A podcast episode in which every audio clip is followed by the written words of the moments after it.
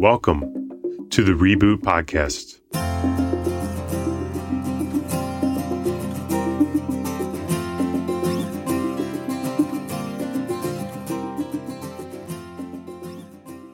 We're proud to say that today's episode is brought to you by JustWorks. JustWorks helps businesses take care of their benefits, healthcare, payroll, and HR. It's super simple and powerful. We use it and we love it.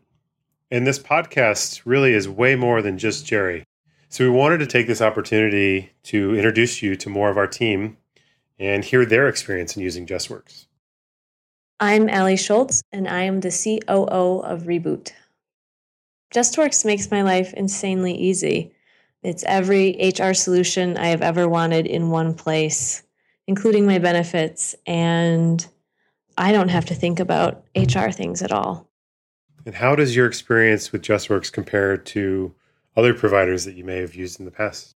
I've tried two of the largest HR solutions in the market, and um, the time that it has taken out of my life to use both of those programs is maddening to me. Um, back then, um, which only just a couple years ago, I remember thinking to myself, this really doesn't need to be as complicated as it is. And I was hoping that someone would create what JustWorks has created. I feel like it is going to give life and uh, a newfound sense of joy and freedom to HR professionals around the globe.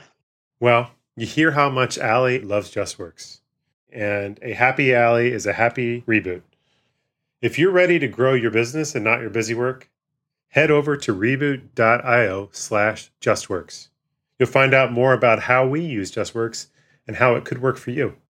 That's reboot.io slash justworks.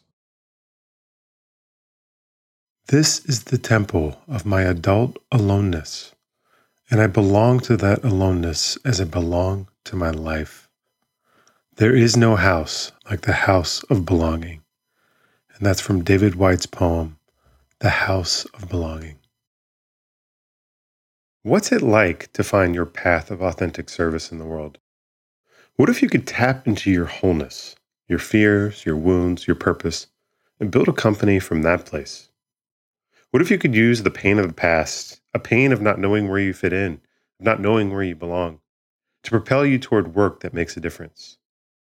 Well, it might look a lot like what Tanisha Robinson and her team are building with Print Syndicate. Started just two and a half years ago with eight people, Print Syndicate now has over 140 employees and will generate more than 20 million in revenue this year. But the company isn't just about shirts and home goods.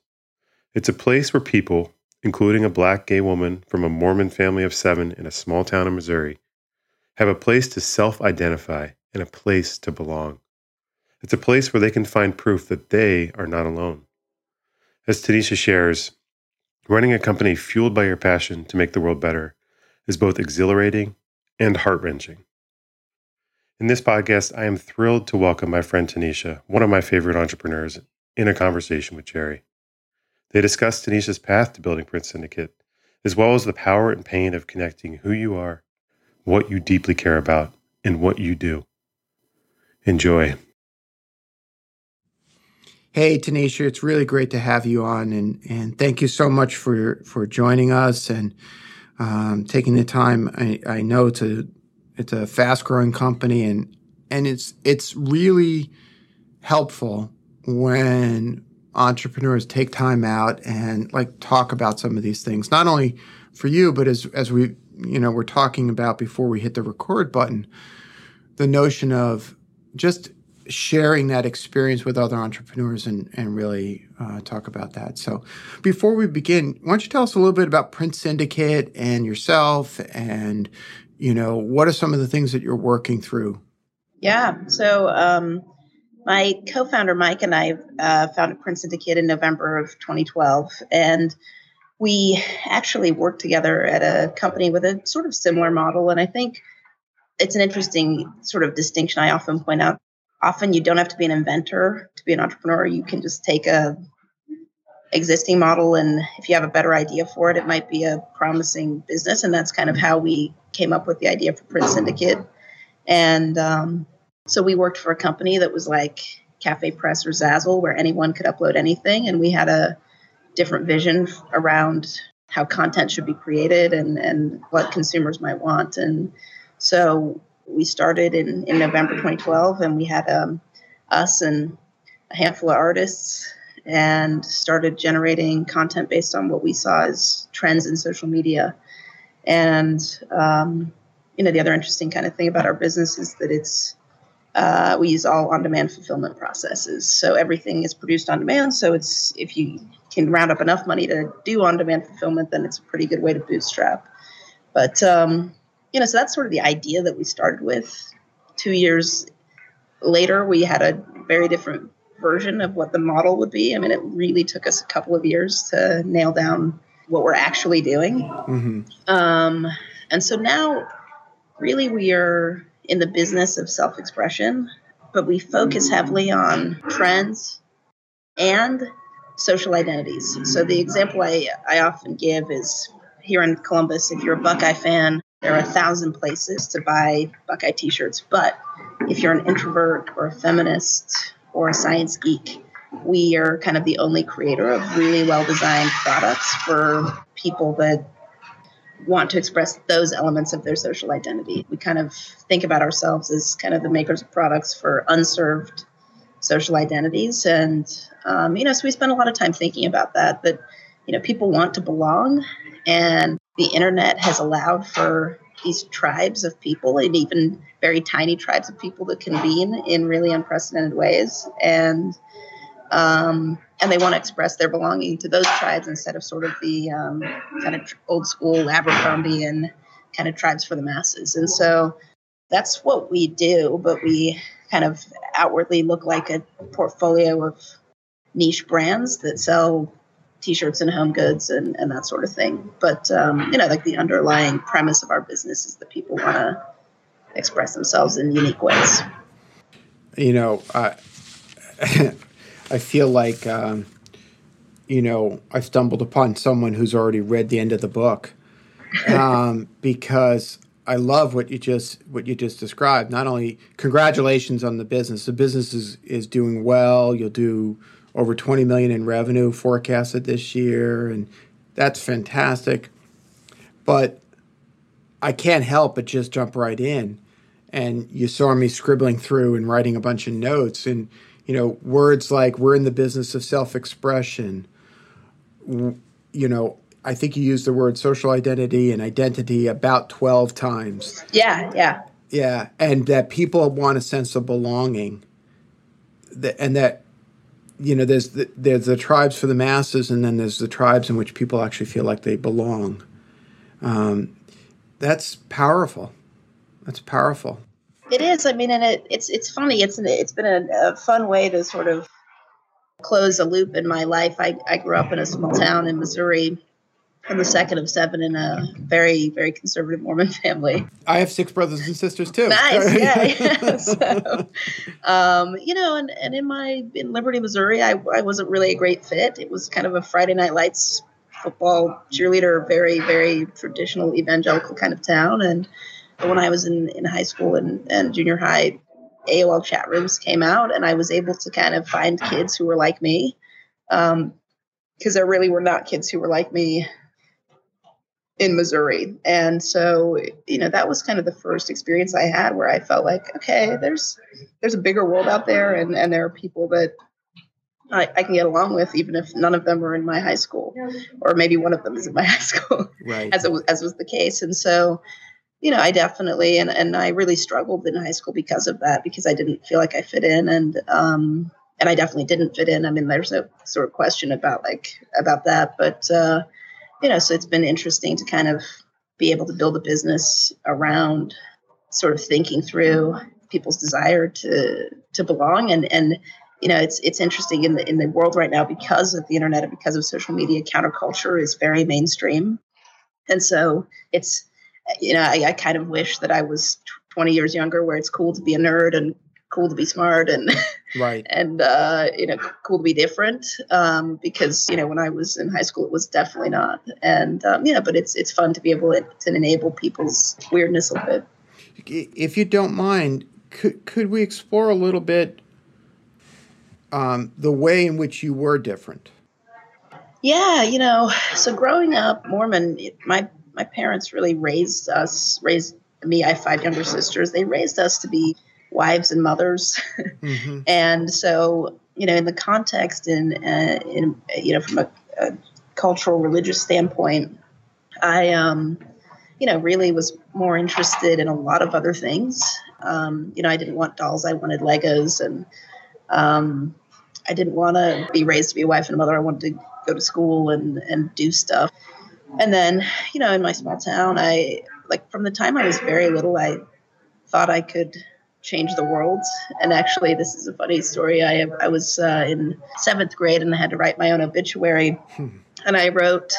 So, you know, for the English class or whatever, and I wrote that I had done so much work in in helping the poor that people called me Mother Tanisha, and uh, you know, and I really dreamed that I was capable of of doing something special you know, and my mother was very, very negative towards sort of any aspirations I had towards towards, or my parents were both really negative, and and so you know, like there was, I was kind of raised in a very, very confined structure, and that didn't fit me or sort of what I dreamt for myself. Then in in the larger social structure, football oriented, cheerleader oriented, white high school that I went to, um, and I didn't even know that it was possible to be gay. So I just thought, well, it's easy to be a prude. I'm not really interested in boys, um, you know. But even in terms of my coming to terms with my sexual identity, um, you know, took a long time because I grew up in a very, very sort of suppressive and, and repressive environment.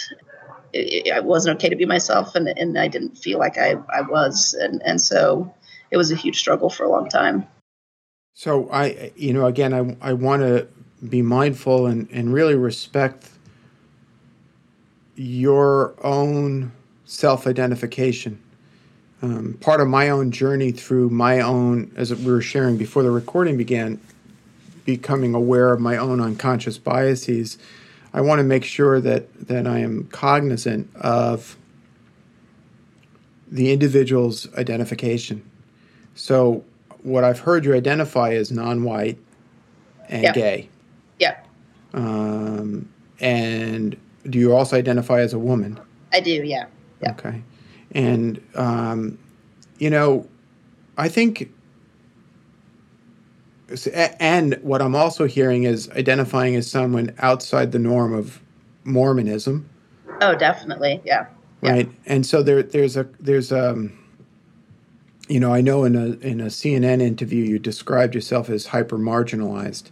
Are these yeah. the things that you were referring to? Yeah, yeah, definitely. I think um, you know, and and not that. Fortunately, for the vast majority of my experiences, because I've had the good fortune to live in, in places where people are very open and, and smart enough to, um, you know, typically not cause problems. Um, you know, I think the, the, when I refer to being hyper, hyper marginalized, it's really around the startup world that I function in. Yep. If we look at the percentage of VC funded startups, the number of women, even co-founders, not, not necessarily CEOs or black or gay, um, or sort of in any category besides straight white dudes or Asian dudes, um, is very, very, very small. And so, um, you know, it's it's a lot of times in my work that I am when I walk into the room, I'm the only black or woman or gay person or you know, kind of any among those categories. And so that's where I would say I feel like I function the margins, but not so much sort of day to day living here in, in Columbus, Ohio. But is that is I, I hear that and I and and and I'm curious though that because you know, one of the things that, that in working with clients that I often suggest is something that I found that you did almost immediately, which was connect to a deeper sense of purpose when yeah. you were describing the company mission. Yeah. And that's what I sort of leapt on. And, and to me, that so I'm making a, a, an association here and, and, and tell me if this is right. that um, creating a service for people to find social identity and a sense of, and therefore a sense of belonging, um, isn't just a business opportunity, but it, there's something connective there for you. Is that right? It's that's totally true, and and it's a huge driver because you know I mean personally I'm not interested in being in a t-shirt company like owning a t-shirt company that that's not right um, even appealing to me. Um, and so, you know, there there has to be more purpose than that we sell shit and make money mm-hmm. uh, because business building takes so much sacrifice in terms of time and and seeing people and and mental energy and so the opportunity cost is very high based on like anything else i could be doing in the world. And so um, you know for me it has to be more than just that we sell stuff. And um, you know and then beyond that as like my whole sort of purpose in, in being an entrepreneur is that the company itself can be a lever for impact. I mean that's been a huge learning for me. As we've grown that um, you know we have 140 people but we also have 100, a force of 140 volunteers and we have a force of 140 donors, and and we also have some talents that allow us to offer unique things in support of our community and causes that we care about. And um, so, not only do we have a business and do I get to work in a business and run a business that I think serves a, a good purpose and does a positive thing in the world. I think you know then we also have a, a lever as a as a fast growing company to to make a difference as we build this thing and um, you know, so I think it's very intertwined, really. Yeah, I, I, can I can I can feel that the interrelationship and the interdependence of, of of sort of the inner and the outer here at, at the same time, and that you know many people who follow my my work know that I'm a huge fan of my friend Parker Palmer, and he often talks about when the inner and the outer are in congruence with each other, that there's a that, that there's this powerful um, opportunity that emerges not only for the individual self-actualization but for the community for the organization for the organism to really live itself out. And he refers to not only the the inner the stuff that we're proud of but also the pain and the stuff that we've placed back in the shadow. And i i i feel like i'm I'm speaking with a CEO who kind of just shrugs his shoulders and goes, "Yeah, of course."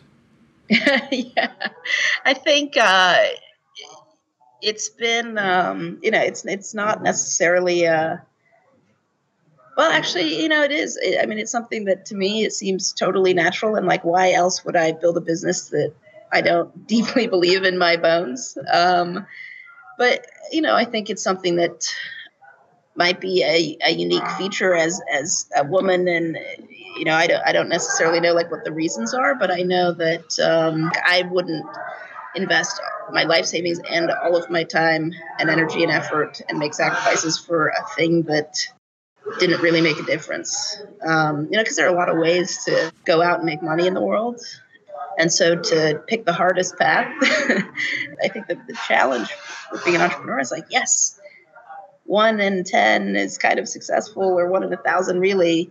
And then for a lot of folks, it's just a highly public failure. And, you know, sort of dive into that and then, you know, at such great risk to my reputation and, and my hopes and dreams and, and sort of all of that, I, you know, I can't imagine doing it any other way. Mm. That's really beautiful. It's admirable. It's, um, you know, it took me a long time a long time to get to the point where my work self more closely matched my inner self. And I think I'm there now, but um, I think I, you know, in looking back, I think that that uh, it took me a long time. I, you know, so I just I, I just admire that. I really do. Yeah, I think you know, for me, it's been interesting because um, there are, there are some aspects of my inner self that um, you know that people gauge and, and measure and judge that you know that we sort of talked about earlier, which is like I'm a black woman, I have a fro, I have a wife, and so you know, there's a lot of things about me that people measure and look at um, that you know I think are just kind of very inherent parts of who I am, but that people pay attention to. And so, you know, like I can't hide some of these major, major elements that some people um, react negatively to. And so I, I found that it's like, well, you know, I can't, there is no sort of like, well, there's the, I've got the conservative white dude business version of me and then, yeah, yeah, yeah. and then yeah. the real version of me. Right. Yeah. I, I mean, like I can't, so there's, it's, it's harder to fake Yeah. uh, for me because I look the way I do and, and function the way I do. Um, so that's why I've just decided to dive in on being who I am Yeah. because it's, it's too hard to try to negotiate through the world any other way. It, I, I love that that expression of it. it you know, it, in in a sense, and without minimizing at all any any of the challenges you've experienced. In a sense, I hear you describing it as easier. Um, the word that occurs to me is truer, Yeah. more Yeah. authentic in that in that sense. So, I also am, am aware that you said something before we actually started recording, which I thought was really powerful, which was, and so this stuff that we've been talking about, this is about 5% of the challenge. Oh yeah. Oh yeah. Yeah. Tell me about the 95%. Okay. Yeah. And, and uh oh, here comes Jerry. He's going to start coaching. yes, I'm I'm in. So you know, um, I mean, the current challenges we're facing down now are up until the end of last year, we were a management team of two. And so we rounded up a bunch of people that are really smart in their respective territories, and we're like, okay, go. And, you know, trying to impart knowledge and strategy so that everyone is moving in the same direction at the same time is infinitely harder than it looks, even when everyone believes in business, even when you have people that are super smart with 10 or 15 years experience, and even when you communicate on a regular basis to try to maneuver for the singular purpose, um, you know, in the in the midst of tons of tiny projects is, uh, you know, a huge thing that we're going to probably be solving for years. Um, you know, and so it's it's sort of this problem that we've created for ourselves, which we we have to solve for. But uh, you know, it's a it's a really really tough one. So, uh, how does it show up as a as a challenge? What are, what are some of the things that happen?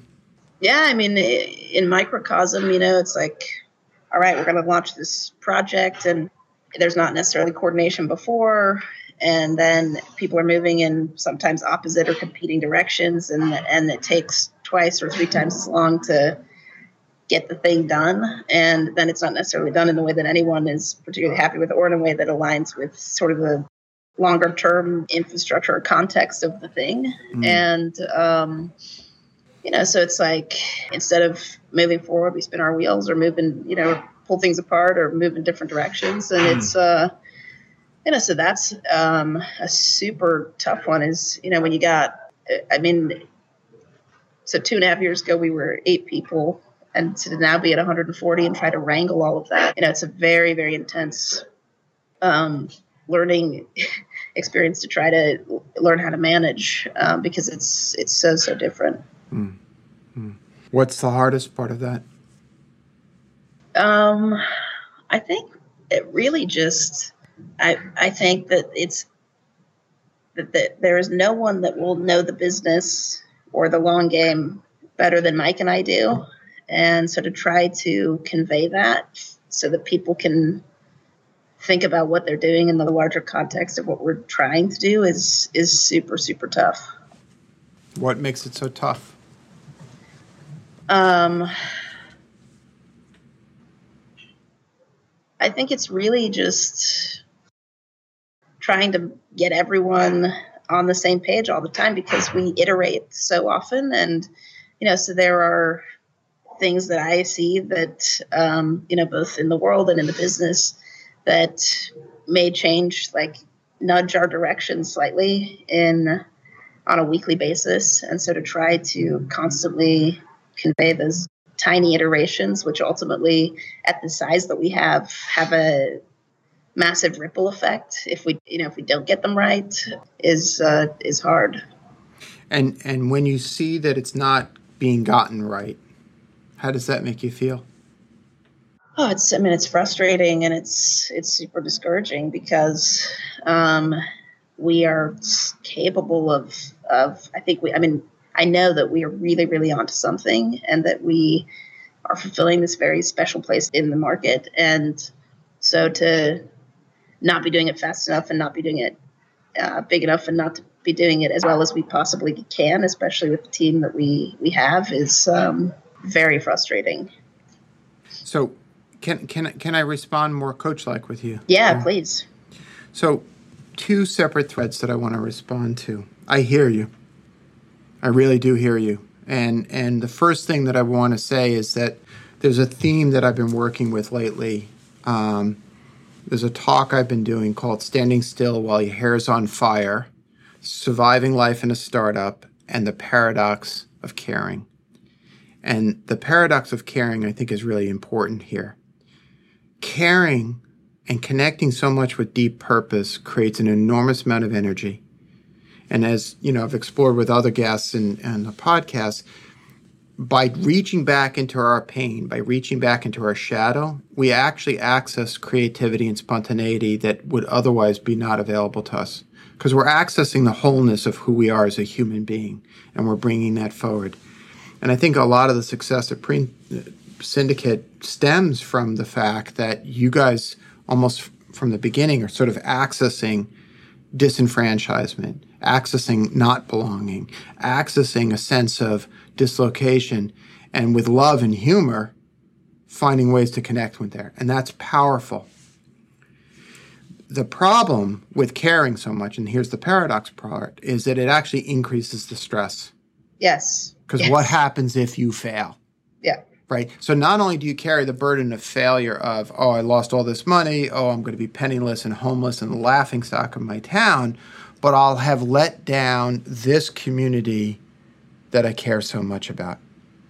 And you know, it reminds me of, of a poster that, that a client once said to me, which was, stress is caused by giving a fuck. Yeah, yeah, exactly. Right? If we didn't give a fuck, we wouldn't be so damn stressed. Oh yeah, I mean, people that clock in and clock out and don't care are not stressed at all. That's right. Well, well, there's the stress. let's be fair to them. There's the stress of dehumanization. Yes. Which yes. is a different stress, right? It's a kind of violence. So it's a dehumanization. So that is there. But yes, by the people who actually manage to really actually not care about anything and float along, I I I envy them. Yeah. So yeah. there's that point that I wanted to share. The other piece I wanted to share is is to take you back to this other thing, which is and it reminds me of something a client once said to me, which was, "You mean I have to tell them the vision again?" And the answer is yes. Yeah. Yeah. Right. So you've probably heard me say this, but I'll say it again. There's three functions that you have as a CEO. The first is to hold and promulgate the vision. And that means our values, our purpose, our sense of why, our sense of the future, our sense of differentiation, our sense of who we are on the planet as an organization. And when I say hold, and promulgate, I mean literally with your body, yeah, with your being, every day, in how you walk and how you talk and who you engage with and who you hire and what that process is. So it gets embodied in everything. Yeah. And, and the other two tasks are to build and maintain the team, and then lastly, give them the resources that they need, which goes beyond money but goes yeah. to clarity and prioritization. So, part of the challenge is realizing that you have stepped into the practice of being a CEO. Yeah. Yeah. And the word practice is really important because you actually never achieve it. Yes, I have a I have a sense that that's it's a totally unachievable thing, but uh, totally unachievable. so yeah, I mean it's it's been interesting to sort of actually move through it and, and move into this place where I get to zoom out a little bit and really think about those three things. Um, because you know especially in the early days it's like i'm also the shipper and the trash Right. picker upper Right. and sort of so many other very very functional things of just getting stuff that needs done that needs to be done and um like I, I would say now it, for the first time in like the first within the two and a half years um so really in the past four or five months has been where I feel like I get to really think through and move through those those particulars of the role. Right. And uh, a lot of folks will then find themselves in the very difficult position of saying, well, what, what value do I add every day? Yeah, yeah, Right. And, and, you know, I joke with people that I kind of want you bored at four o'clock on a Friday afternoon and going, you know, maybe I'll go home and hang out with my wife. because the goal is to get the machine operating in such a way that the drama is minimized right and then it's a kind of it, it- we go from this hyperactivity up and down up and down roller coaster to a kind of equanimous state where we just kind of like blip blip blip up and down up and down and we have some fun and then we go home and we have a life and we go have dinner and we laugh and we make love and we have fun yeah, yeah, you know yeah, yeah. I, I can um, I can see the path through the woods to that uh, to that. I you know we're starting to get into a good spot with our team and um, you know giving people the context and the information they need to make the decisions Yeah. that they are supposed to and so to be able to hand off decision making and and a lot of the process work is um, something i'm really looking forward to Yeah, yeah. So that process and and the the dialectical tension between doing that and the feelings that arise, which is what am I doing? Yeah What? yeah. What? Is this right? I, am I that tension point? That's part of the practice as well, mm, yeah. Right? So point. part of your job is to actually bear the feelings that arise without turning the team into an object of your narcissistic neurotic tendencies. Yeah. Right? And by the way who told you? Well guilty as charged not only with my colleagues at reboot but with my family with oh, my yeah. friends right? Because that that that's our work right? Yeah. it's like the feelings arise anxiety sadness anger and and what do we what do where do we create the most suffering? It's when we don't know what to do with those feelings and then we project them out. Or as my friend Parker Palmer says violence is what we do when we don't know what to do with our suffering. That explains why my favorite workout is a heavy bag. There you go. That's what you do with your suffering. Hit the damn heavy bag. Exactly. And actually wow. there, there, there is something powerful in what you just said because because the path is actually to get out of your head Yeah. into your body yeah because the body is where uh, all that feeling is going to get stored up and that's why you know you know so much of of good coaching will will will pull people in and say great did you go for a run yeah did you do some yoga? And it's not just for like namaste, ooh, om, you know, like Don Draper at the end of Mad yeah Men. yeah yeah Oh, Spoiler yeah. alert, right? uh, it's such a not bummer it's not that. It's it's really how do I be with all of this stuff that has charged up? Because what most leaders end up doing is, and we joked before, turn the organization into an object of their narcissistic neuroses. Yeah, and I mean, I think that there are so many cautionary tales of that. That um, you know, for me, my biggest, I tried to be very, very introspective because, I mean, there's a term for it. It's founder syndrome, where the CEO becomes a toxic leader and and it does more harm than good in the organization. And um, you know, so I try, I, I'm trying and and hope to, for a long time, be very mindful of like that I might hit that moment where I am not the right leader anymore or that I'm not in the right place as a human being to be the right leader anymore to you know let the let my investment make gains and let my people be happy if I'm the hindrance to that uh, or to the effectiveness of the organization. And I, you know, it's something I try to pay attention to. I, I definitely wholeheartedly believe that I'm the right leader for this company right now. Um, but I don't know if that'll be the case in three years or five years. So, so, so what I would suggest is this is why community is so important. This is why human beings as a species evolved in communities. Now, I'm a profound introvert, but even I need somebody to tell me when I've got a smudge of dirt on my nose, right? And community and creating the conditions within the organization where your co founder, Mike, can go to you, hey, Tanisha, that thing you did, that wasn't cool. Yeah, yeah. Or this thing, this is not going on. And what do you mean it's not going? And then you have you have that that point of contact, and that's what we that's you know we often talk about. What if work were a means for the self actualization, the full realization of ourselves as human beings, mm-hmm. including bringing our bag of tricks and our bag of shit forward and processing that? What if work were a process for you as a, as a human being to evolve to the full potential as a human being? Community can help us do that. Yeah, yeah. And I think probably entrepreneurs get the closest to their work being or having the possibility of, of being um, part of actualizing uh, one's full potential. I mean, I think if I were working in a corporation or doing anything else, I, I would be farther away from that than I feel like I am now. I think you're right. I think I think one of the beauties and gifts of a startup organization is we do commit ourselves to creating a culture. Yeah. And you know, as I often say to clients, what kind of company do you want to work for? Because you get to create that every day. Yeah, and it's it's it's been very fun uh, in our business.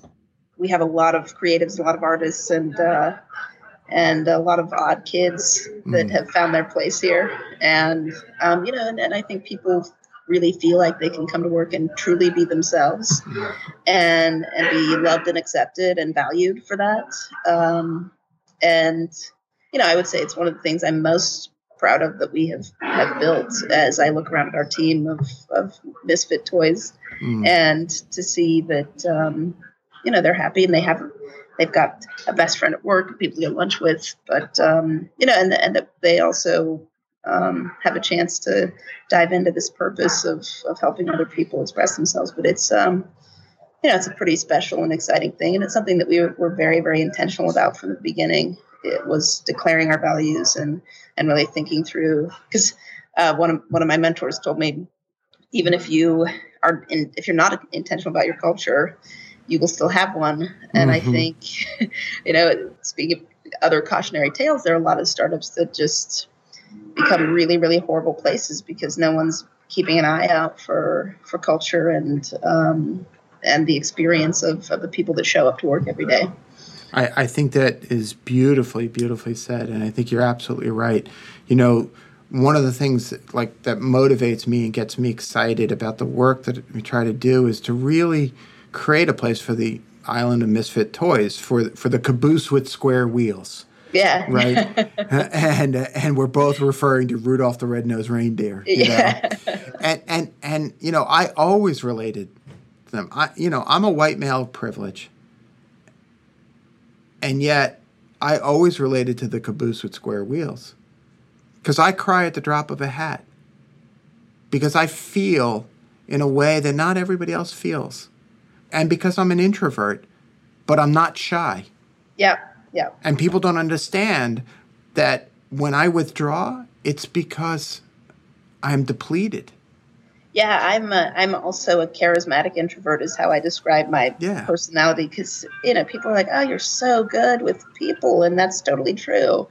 And you know, and I have unbelievable anxiety around public speaking and mm networking events. I mean, you know, I was a kid who had a birthday party that no one showed up to. Mm. and so, you know, those types of moments in, in your really early years or my really early years were really um, so painful. And I am perpetually like paranoid about ever facing that, um, you know, because when you don't fit in and it, it's so hard and so humiliating. And so, um, you know, so then the idea of public speaking and, um, you know, being a public facing figure for the business is, is, gives me very, very intense anxiety. And I do it because it's part of my role to tell our story. Um, and, you know, to be out in the community and, and talk to our investors, talk to a lot of people and, and talk to the media and, um, you know, but it's it, it, it the fear, even with all of the practice I've had at this point, the fear has has yet to go away. So two two things I would say to that. The way I've come to be comfortable as a public speaker is I really and truly pretend that I'm speaking to one individual. And I fix my eyes on that one individual. And the funny thing that's happened is all of a sudden I find myself even if there's a distance of a stage, I find myself having a physical heart connection with that one individual. And that gives me sustenance enough to get through it. Yeah, yeah. The, the second thing I would say is, uh, is one of my favorite poems is a poem by David Whyte called The House of Belonging. I won't bore you with the full reading of it, but there's a beautiful line in there which is, There is no house like the house of belonging. And I belong there as I belong in my adult aloneness.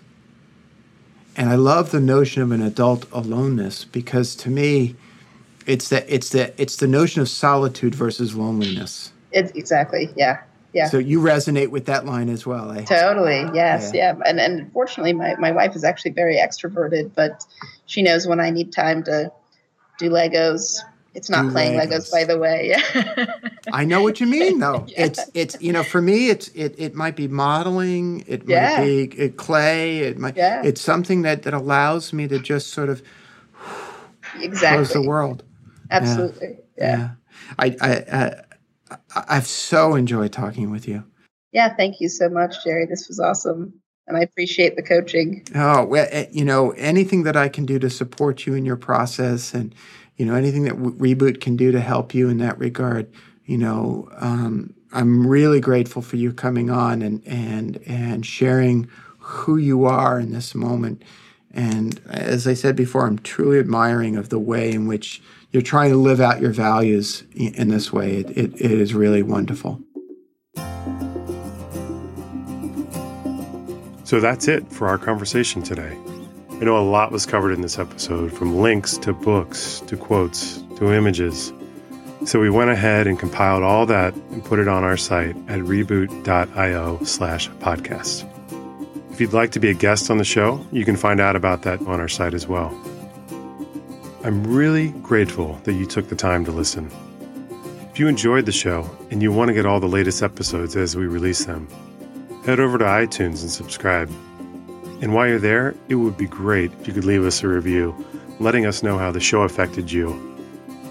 So thank you again for listening, and I really look forward to future conversations together. How long till my soul gets it right?